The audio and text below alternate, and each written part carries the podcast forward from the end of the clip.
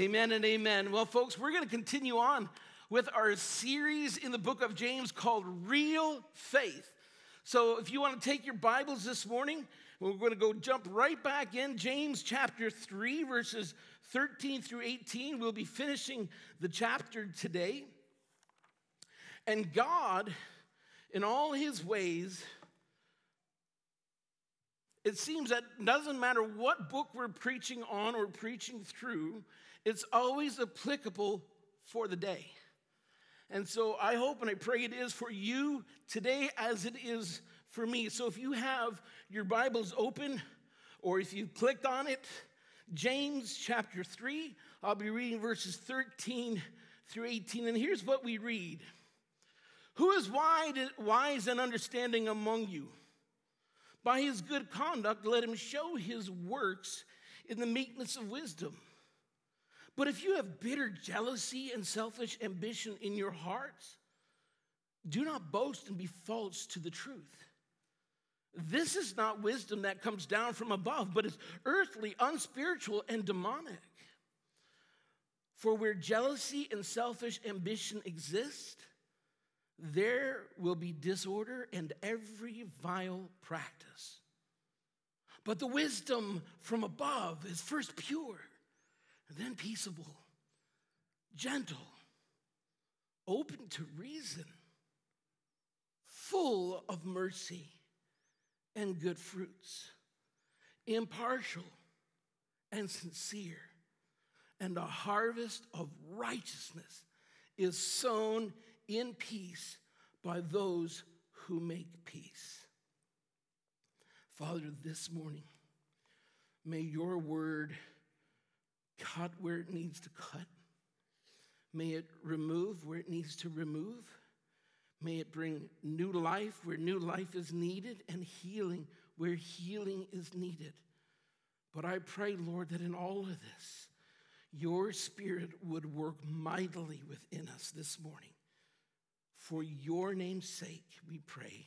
In the name of Jesus, amen. The thing that keeps jumping out at me as we continue through the letter of James is this the gospel is real power affecting real change in real people that results in reflecting the character of God. That is real faith. That is true Christianity.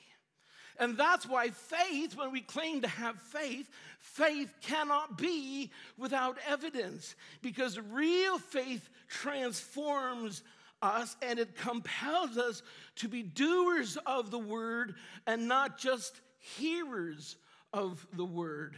And that is why James says that if anyone claims to be religious but can't control his own tongue, that person's religion is worthless, and James says that person is actually deceived. You see, faith is evidenced by works, it's evidenced by our conduct and the things that we do.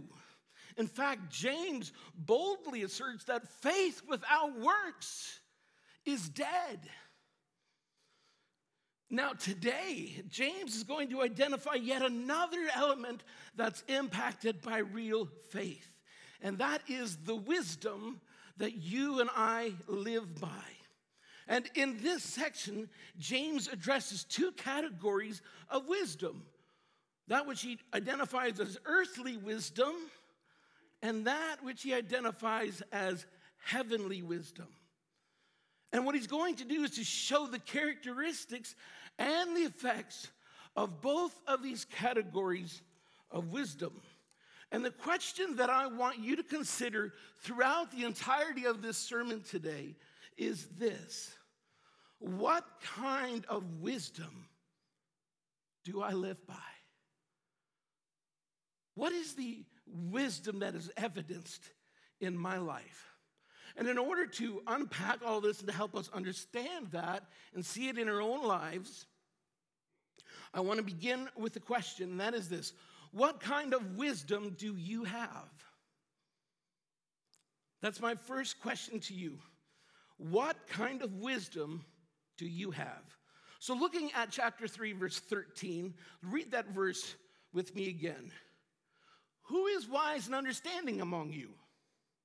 By his good conduct, let him show his works in the meekness of wisdom. Now, it would seem that perhaps if you've been following along through the series, that James is addressing those who want to be teachers because he started chapter three by stating that not many should be teachers. But the reality is, he's actually talking to every believer, all those that would come within the hearing and the reading of this letter that he's writing. And so, this certainly is directed at us today as well. Now, often, here's a, think about wisdom for a moment. When we think about wisdom, as I was going through this, don't we often think of wisdom as cleverness? just think that through. We think often, at least I do, I think of wisdom as cleverness. A person is someone, or someone who we deem as clever, we might deem as someone who seems smart, they're witty, they're knowledgeable, they have an answer seemingly for everything and it sounds wise and it sounds smart. They're sharp, they're quick thinking, they're quick acting. And, and when we see someone like that who, who demonstrates these, these traits and these qualities, we often mistake that for wisdom. But that doesn't fit the wisdom defined in this passage. You see, wisdom in the sense that it's used here in this passage refers to, listen, the proper application of biblical truth, godly truth to your life. And when he refers to, when he uses the word understanding in this passage, he's referring to knowing why and how we apply the truth the way we do. And so he begins with this question Who is wise and understanding among you? And then he gives the criteria by which we can discern if I'm a wise person who is truly wise and understanding. And here's what he says By his good conduct, let him show his works in the meekness of wisdom. You see, wisdom and understanding is marked Notice, first, by good conduct. Let, by his good conduct, let him show. And the word conduct here is the word anastrophe, and, and, it's, which refers to a way of life. It's not a momentary action, but it's your way of life. When people think of you, what comes to their mind is this is what this person is like, this is how they live their life. So, by your conduct, the way you live your life, and the word good here, listen, this is so important for us to understand. When he uses the word good here, let by his good conduct, that word good there means beautiful, it means praiseworthy, it means to be, your conduct is attractive, it's morally excellent. So, let's put this together so that we can, in its most simplest form, understand what he's saying. He's saying this if you have wisdom, and he's referring to godly wisdom and understanding, demonstrated by the beautiful, praiseworthy, morally excellent way of life that you are living.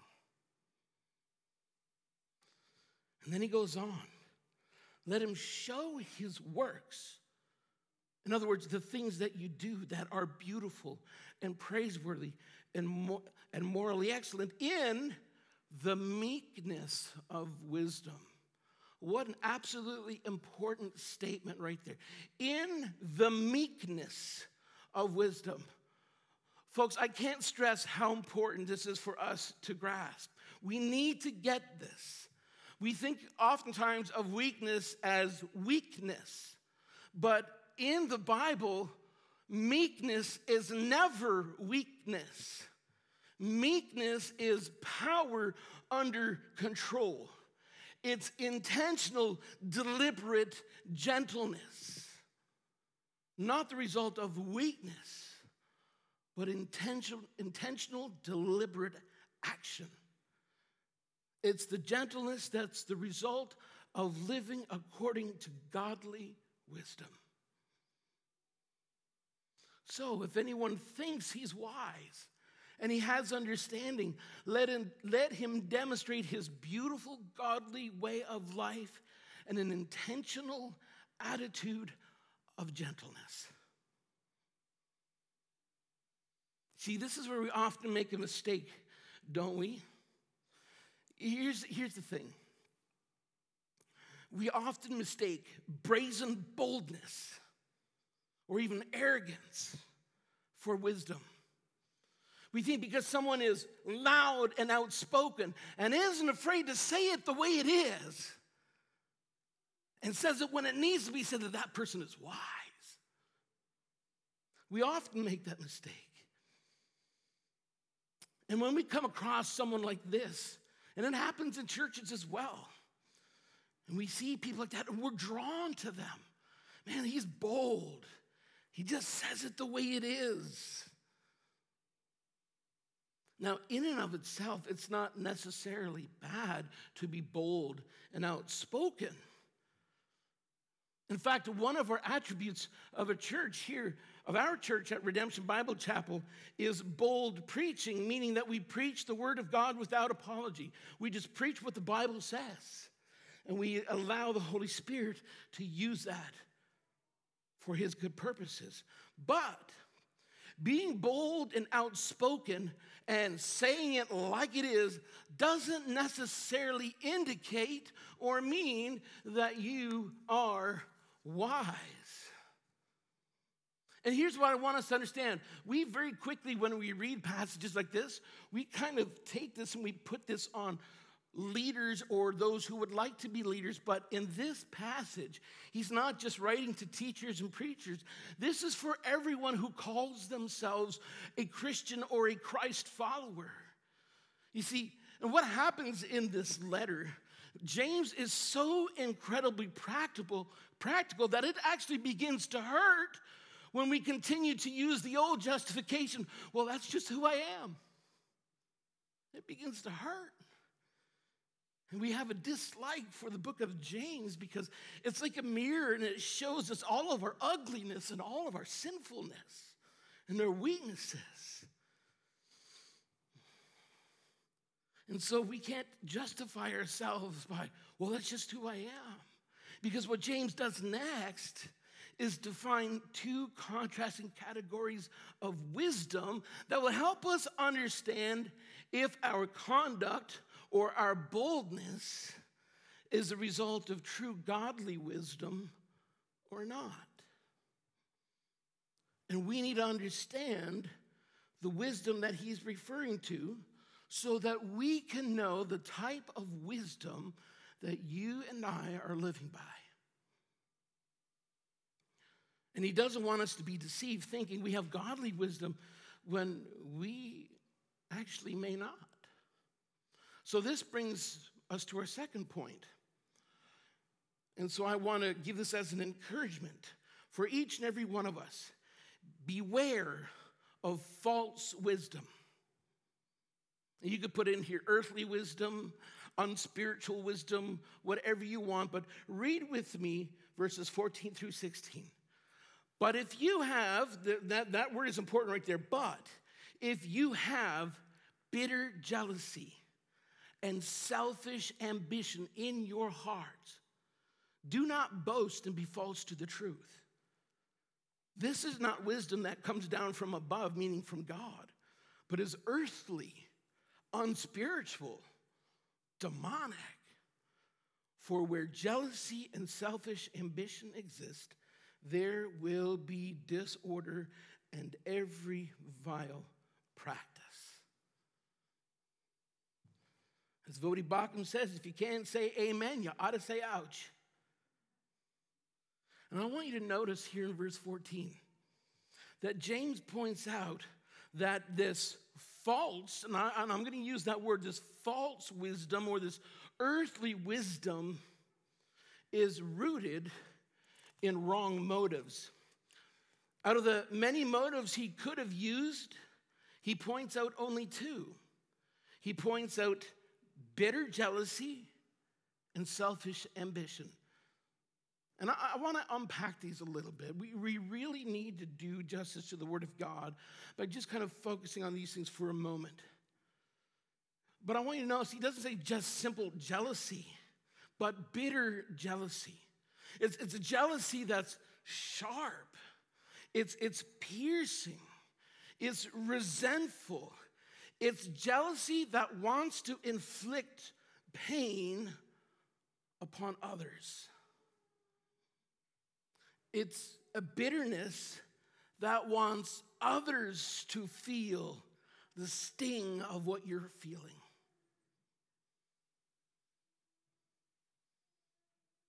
It's very bold. And secondly, the second motivation of false and earthly wisdom is selfish ambition. And you know what? I would say, in a large part in our society today, we've dropped the word selfish and we've just lifted up ambition. Ambitions can be good, they can be right. But as a whole, I believe in society, we've dropped the word selfish altogether and we just deem everything now as good ambitions. But the Bible identifies it as selfish ambition. You, you see, selfish ambition is the need to see your personal desires, what you want, to see those things fulfilled at any cost and at any expense to everyone else. It's the me first syndrome. It's the I'm most important attitude. That's what it's talking about here. But look what James says in verse 14 again. He says, If you have bitter jealousy and selfish ambition in your heart, he says this here's this admonition do not boast and be false to the truth. Now, that's a strange way, the way he finishes that sentence do not boast and be false to the truth. Here is what I believe he's saying. If you have issues of bitterness and jealousy and selfish ambition in your heart, don't boast or don't claim to be wise and understanding when in actuality you're not. In verse 15, he goes on to say that this is not the wisdom that comes down from above. In other words, this is not the wisdom that comes from God. Rather, this sort of wisdom is earthly, meaning it's based on, on the logic that, that people apart from God have developed. You determine through your own logic what's wise. It's totally based on human logic. It's a wisdom that's based on our own human emotions. It's a wisdom that's developed based on our fleshly passions. It's a wisdom that's completely and totally and utterly disconnected from the truth and the wisdom of God. This wisdom, he says, is unspiritual. If it's unspiritual, the other side of the coin means that it is of the flesh. And Paul states in Romans 7:18 that nothing good dwells in the flesh. So therefore, the wisdom that's developed or that's unspiritual that's developed out of my own flesh, my own thinking, logic and reasoning apart from God is not good. He further states in Galatians 5:17 that the desires, listen, the desires of the flesh are opposed to the spirit of God. Oh, how we need to get this. And so when we are operating out of the wisdom of our flesh, of our own understanding and our own logic, when we develop, we live by the wisdom that we've developed out of what we feel and what we think apart from God, you're allowing your passions and desires to determine what's right and what's wrong and how you're going to live. And does that not explain our society today? Absolutely does. So much so that even many of us who claim to be Christians are falling into the same rut, adopting the wisdom of the world instead of the wisdom of God. Oh, that we would pay attention, that we would be warned against earthly or false wisdom. And James goes on to say that this type of wisdom is even, listen, demonic. I mean, if these are piercing words, if ever there were piercing words, this is it right here. You think you're wise by the wisdom that you attain to? Listen, if it's not from God, it's actually even demonic. It's the type of thinking and the mindset that the devil and his angels live by. Ouch. Oh, brothers and sisters, can I just encourage us today? Can I exhort us to pay attention, to take heed to what the Word of God is telling us here? You see, it doesn't matter what I think, what I feel, what I believe, if it doesn't align with the Word of God. It's dangerous and damning. So when we harbor bitterness in our hearts, when we harbor jealousy in our hearts, when we live from a place of selfish ambition, when our driving purpose is my desires, my wants, whatever benefits me, we are operating from a perspective that has nothing to do with God.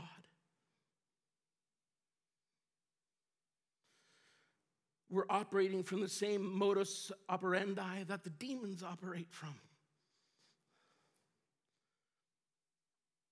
So then the question is how do you know if you're living according to this earthly wisdom or this false wisdom? And the answer is that we examine the evidence. Look at verse 16. For where jealousy and selfish ambition exist, there will be disorder and every vile practice. Here he's telling us look, where these things exist, here's what you're going to find. This is the evidence. Now,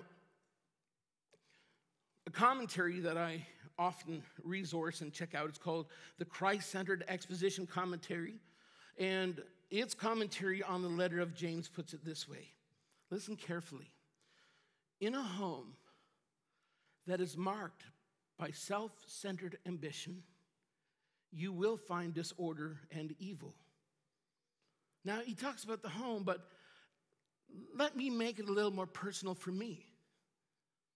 In a church that is filled with men and women driven by self centered ambition, you have a recipe for disorder and evil. And he goes on, and it says in this commentary such wisdom produces anger, bitterness, resentment, division, and even divorce. Such wisdom robs us of love, intimacy, trust, fellowship, and harmony with one another. So let's just pause for a moment and reflect upon our own lives and ask yourself with the evidence that my life is revealing right now what wisdom am I living by? What is the evidence in my life?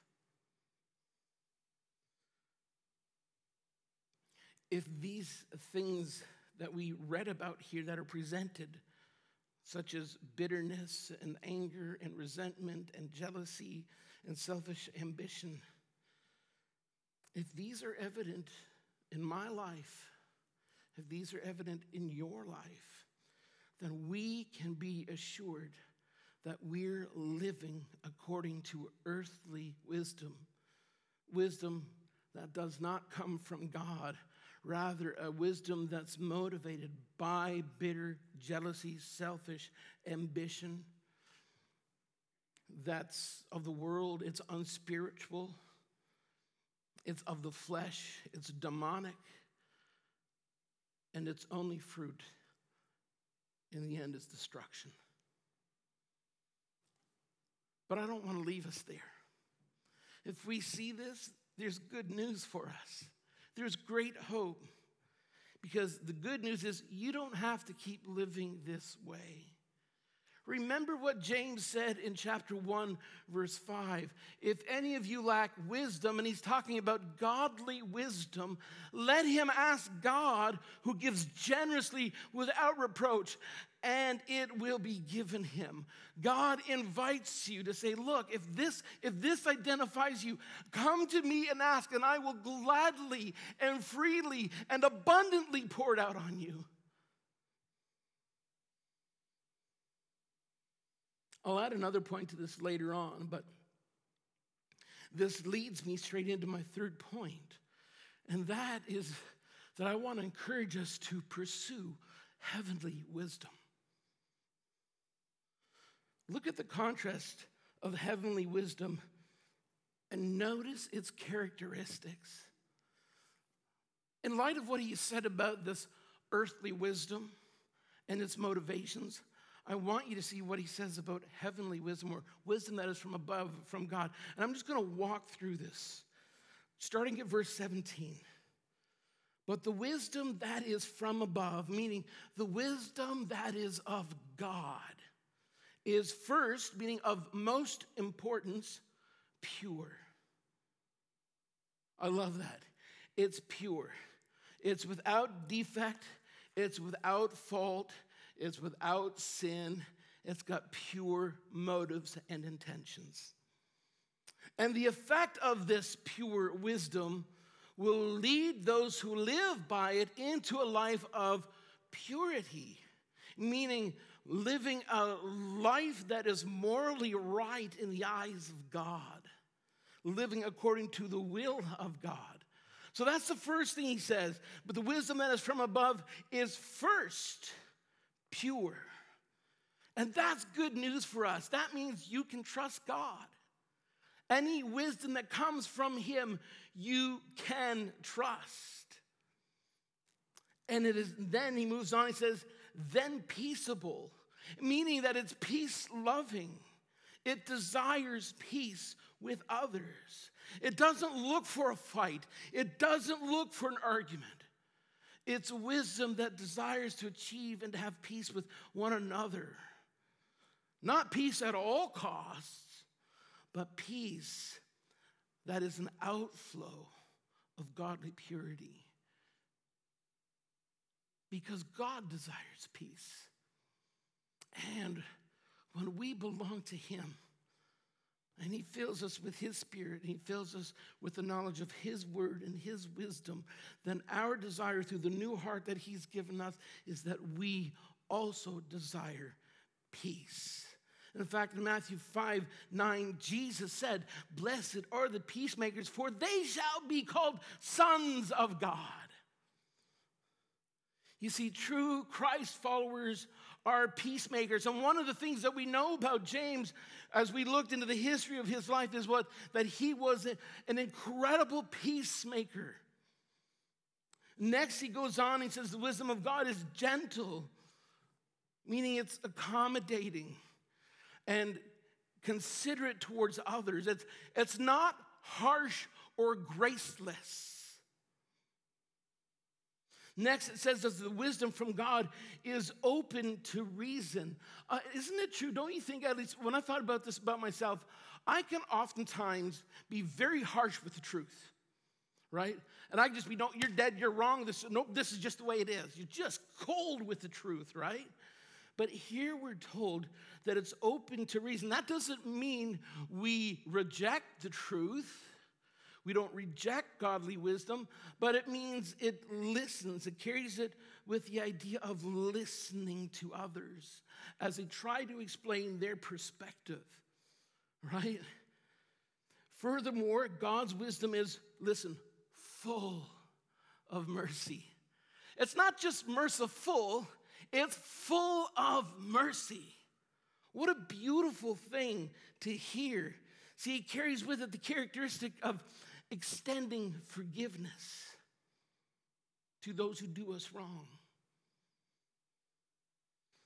It carries with it the idea of a desire to help those who need help, who may not deserve it. And that's the whole nature of the gospel, right there. In fact, Matthew 5 17, Jesus again said, Blessed are the merciful, for they shall receive mercy. And you become merciful when you have seen your own sinful state before a thrice holy God and you realize you need to be saved because you are, you are a sinner stuck in sin, dead in trespasses, and you call out to Christ, and by faith you are saved in Him, and He gives you a new heart. See, your old man is not worth saving. He doesn't want a better you. He's going to make a new you, a new you.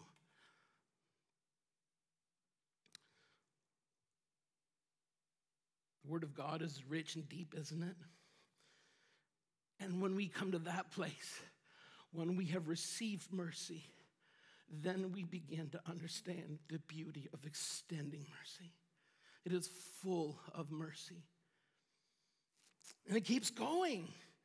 God's wisdom or results in good fruits, it says. This would include the other fruits of the Spirit that we read about in Galatians 5 22 and 23 love, joy, peace, patience, kindness, goodness, faithfulness, gentleness, and self control. It goes on and it's also impartial, meaning it doesn't care what color you are, it doesn't matter what language you speak. It doesn't matter whether you're rich or poor, or if you're from the other side of the tracks. It receives everyone on the same ground of mercy.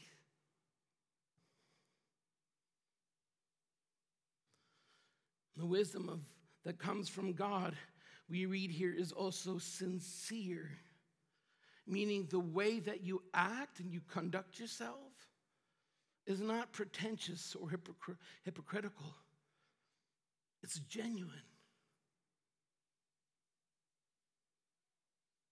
You're not acting this way to be seen by men. You're acting this way because you want to honor God. And He's changing you and He's conforming you more into the image of Jesus Christ. And that is the effect. And lastly, heavenly wisdom shows the effect or the fruit of heavenly wisdom in verse 18 when we read, And a harvest of righteousness is sown in peace by those who make peace. You see, whereas false wisdom produces disorder and every vile practice, heavenly wisdom produces a harvest of righteousness, meaning right doing, right thinking, right acting.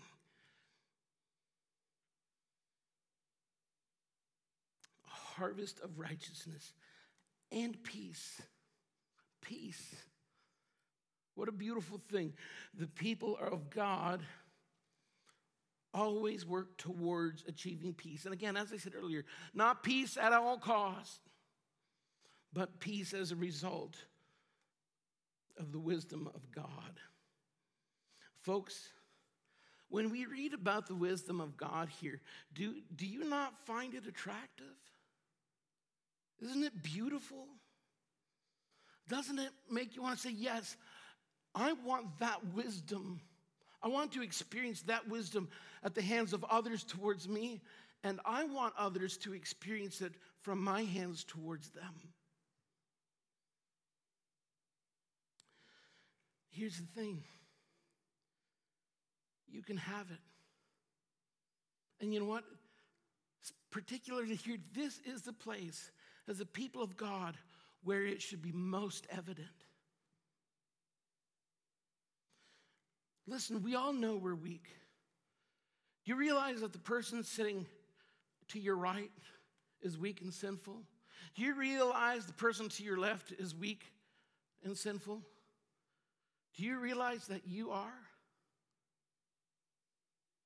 You might be looking at your child, you might be looking at your spouse, but include yourself in that number.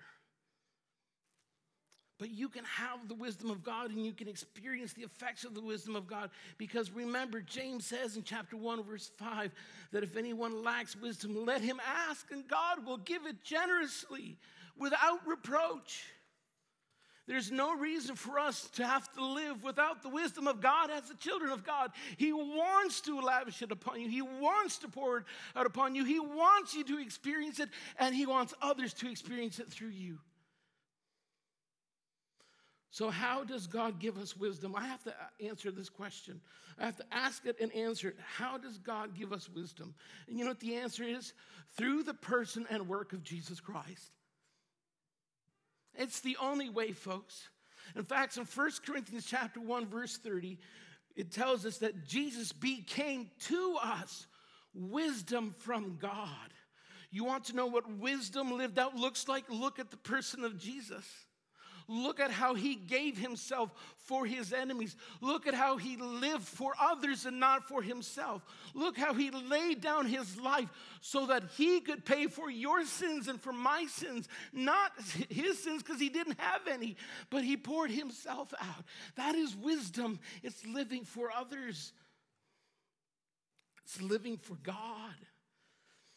So Christ became to us wisdom from God. So, do you want wisdom? Turn to Christ. Believe in Him. Trust in Him and submit to His ways. And today, the wisdom of God is detailed for us in the Word of God. It's right here. It's right here.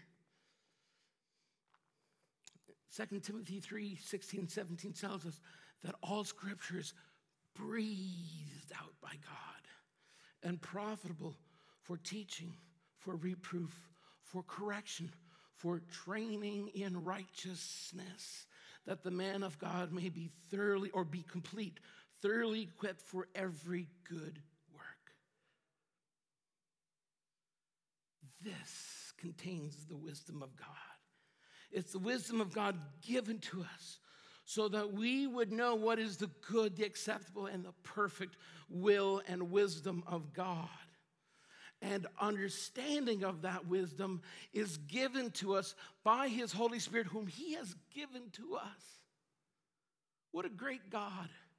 What a merciful, loving, compassionate God.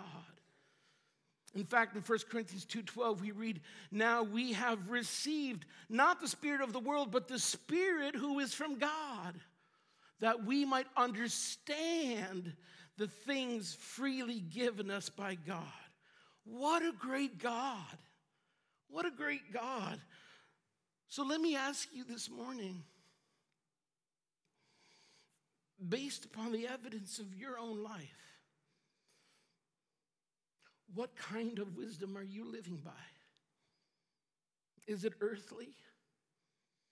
Is it fleshly? Is it unspiritual? Is it demonic? Or is it from above? Is it from God? Is it the wisdom that's given to us through the person and the work of Jesus Christ? Now, if you're a Christian, if you're a Christ follower this morning, and the evidence this morning in your own life reveals that, you know what, I do believe, but the evidence actually is contrary to that, that it reveals that I have not been living by godly wisdom. The good news, as you already heard this morning, is all that you have to do is ask God, repent of your, your fleshly ways, turn to God and ask Him, He will give it, and submit to Him in that. But what if you've never trusted Christ? I would encourage you this morning, if this is you, I would encourage you this morning to look to Christ. Ask God to give you faith to believe in Christ, to see Christ in who He is, and to believe in what He has accomplished for you and what He has become to you. Because you see, wisdom of God comes to us only through the person and the work of Jesus Christ. I can't express that enough. Through whom we have also received the forgiveness of sins and the gift of eternal life. Through Jesus, we receive the wisdom of God. And so call out to the Lord. Ask Him to grant you saving faith so that you might believe and live according to the wisdom of God. Would you pray with me this morning? Lord, your word is sharp. Your word cuts and it separates between thoughts and the intents of our hearts. And everything is bare and bold or open before you, Lord. You see what is within us. Lord, this morning we recognize our weakness. We recognize we're sinful. We recognize that all of us lack the wisdom of God and we need it in greater degree. But here's what we have comfort in, Lord that you are merciful. You extend your mercy to us. And you invite us to come to you and to find our rest in you. You invite us to come to you to have our sins forgiven, to receive the gift of eternal life. You invite us to come to you for wisdom so that we might live a life that produces life giving fruits and life giving benefits to others. And so, Lord, this morning, I just pray if there's anyone here that's never called on Christ, uh, this morning they would call on you, Lord. I pray for those this morning, Lord, who in their lives recognize that we have not been living by the wisdom of God, and yet I'm a Christian. Lord, I pray that they would humble themselves, that they would repent of their sin before you, and with joy and boldness ask you for wisdom so that you might be glorified through us. so, Father, do your work within us as only you are able to. And I'd like to extend just at the end of the service here, if anyone would like prayer in light of the service this morning of what you've heard, we would love for you to pray, to pray with you. So just come up at the end of the service and one of us will pray with you. So, Lord, be glorified this morning in us in the name of Jesus. Amen.